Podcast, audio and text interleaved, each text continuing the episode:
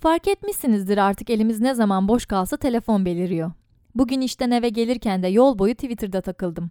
Herkesin güldüğü onlarca tweet, herkesin eleştirdiği onlarca haber okudum hızlıca. Ama bugün anlatacaklarımı düşününce okuduğum şeylere ne güldüm ne de keyif aldım.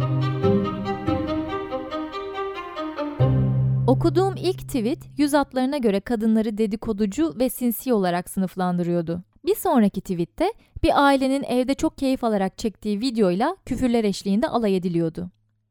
Bir kadın kendisine atılmış uygunsuz bir mesajı ekran görüntüsü alıp paylaşmıştı. Biri eski sevgilisi tarafından mesajlarla rahatsız ediliyordu.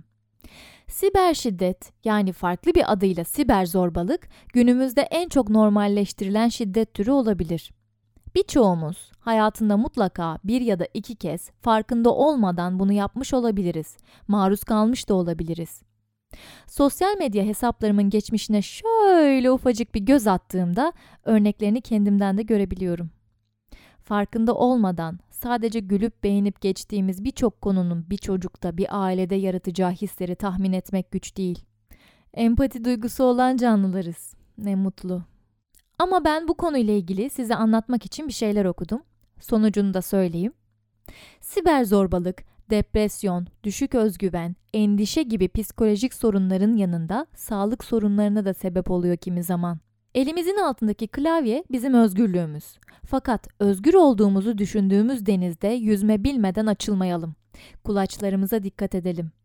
Kimsenin gününü kötü geçirmesine sebep olmayalım. Bu arada eğer siber zorbalığa maruz kalıyorsanız, maruz kalan birine şahit oluyorsanız bunu öncelikle ilgili dijital platforma, ardından Bilişim Teknolojileri Kurumu'na ait Alo 166 internet bilgi ihbar hattına bildirin. Kişisel verilerin korunumunu, özel hayatın gizliliğini, haberleşme gizliliğini yok sayan, kişilerin huzur ve sükununu bozan, intihara yönlendiren dijital davranışların hukuken suç sayıldığını unutmayın. Son bölümümüze az kaldı. Şiddet hakkında pek çok fikir elde ettik. Fakat bu şiddete karşı neler yapacağız? Sonraki bölümümüzde bunu konuşacağız. Müzik